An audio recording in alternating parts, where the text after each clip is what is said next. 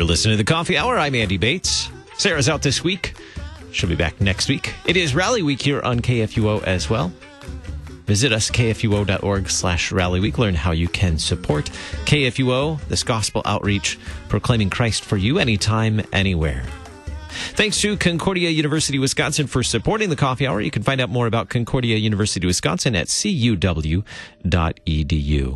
Why is why do we grieve and is there purpose in grieving? Does it serve a purpose in our daily lives? Joining us today, Dr. Stacy Hoehl, author of Purposeful Grieving from Northwestern Publishing House. Dr. Hoehl, thanks for being our guest today on the Coffee Hour. Oh, you're welcome. Thank you so much for having me. It's an honor. So, tell us about the the idea behind this book, Purposeful Grieving. Why a book on grieving? This project started as a result of struggles that my husband and I faced with recurrent pregnancy loss. And this was in the wake of uh, losing several other close relatives to us. And as all of those really trying experiences unfolded, I was searching for a resource that could help guide me through my grief, help me get some perspective, uh, and keep driving me back to Scripture with all of the content. And unfortunately, it was very difficult to find anything, a resource or a book at that time that truly fit what I was looking for. At the same time, I had a few friends who were also dealing with pregnancy and child related losses, and I saw their need as well. And, and so I really felt called to fill in this resource gap, and I hoped that doing so would help me cope with the losses uh, and that it would help other people in the long run.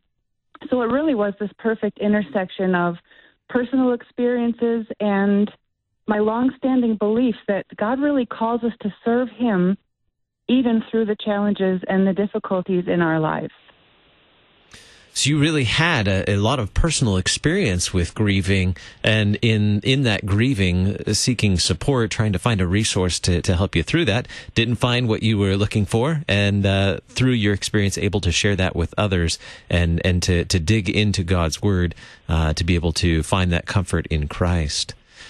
Exactly, exactly. Where did you find purpose in grieving? Is there purpose in grieving? I absolutely believe there is purpose in grieving. I think that God can use that in our lives in so many different ways, um, many of which we won't even realize on this side of heaven. Uh, based on my own experience, you know, one of the ways God has used my grieving was to teach me to have a greater sense of empathy for other people who were experiencing loss or going through challenging times or you know those moments where the tears are right behind your eyes but you're supposed to put on a socially brave face to have a, a greater ability to see that. And i found that by me going through those experiences god could use me as a better listener to others because i had become aware of the type of listening that helped me.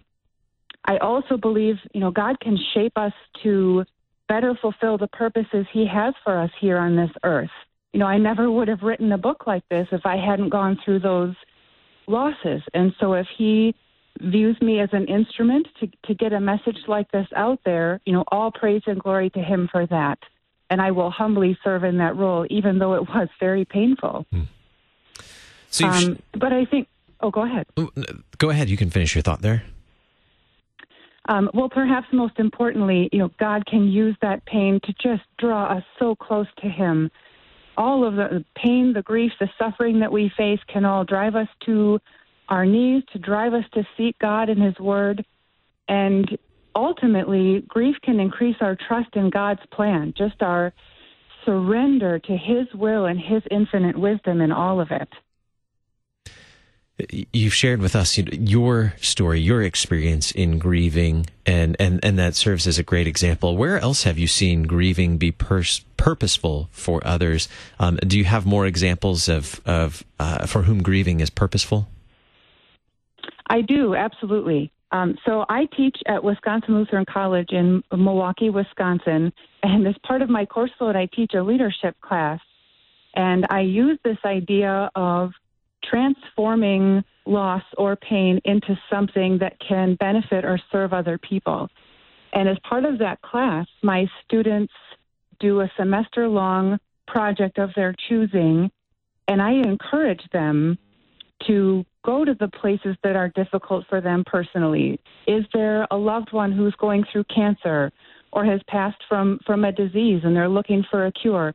Try to do your project for a cause like that because there is something healing about sharing your grief, recognizing you're not alone in what you've been going through, and that when you are going through grief, you're often called to do something with it. I firmly believe that.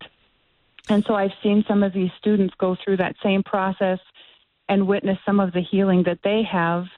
Uh, it's almost a type of closure on the grief that they've experienced.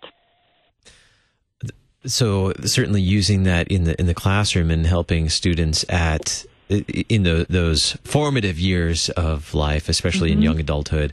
What about in our later years in life? Uh, have you seen that as well? You know, especially in our later years, we I'm sure we experience um, a, a, lot of grieving with uh, our peers, our, our loved ones, our even our spouses um, mm-hmm. going on before us, dying and and uh, going on before us. How might God use grieving during those those later years in life?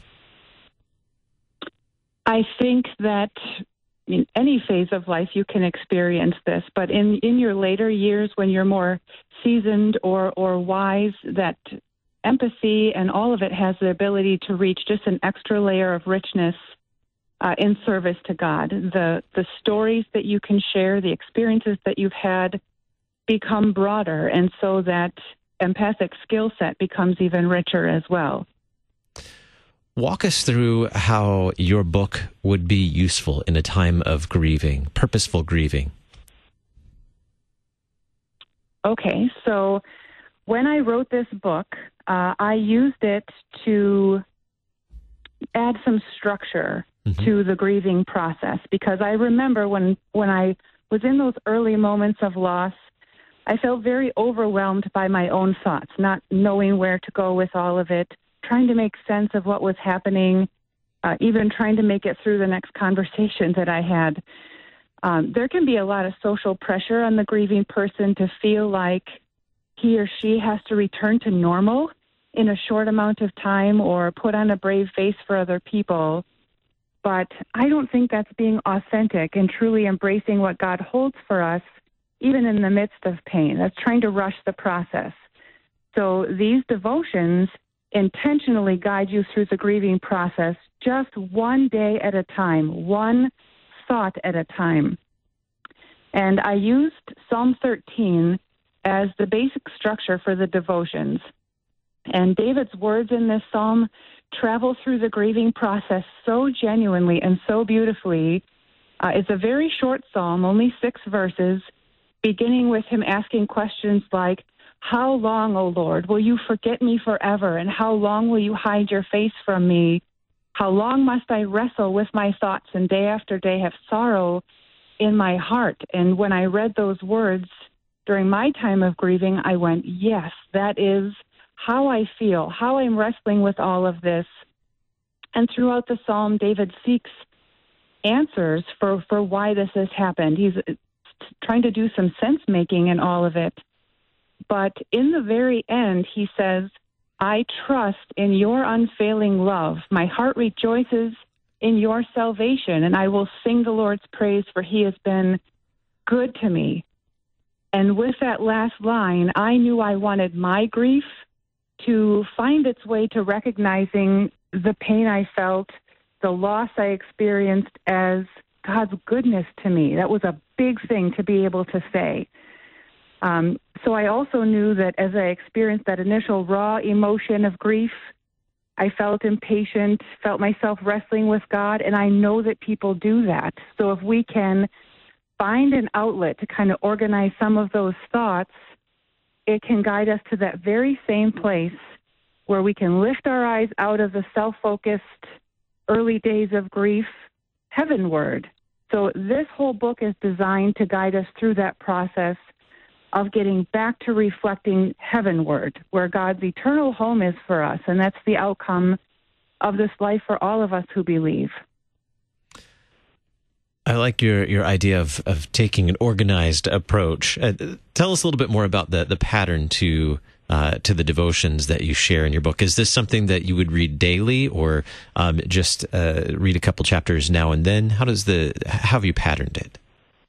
So it is a daily devotion book, and there are eight weeks worth of devotions. You have a total of fifty six, and it's just meant to have one thought, one area of grief to focus on for the day.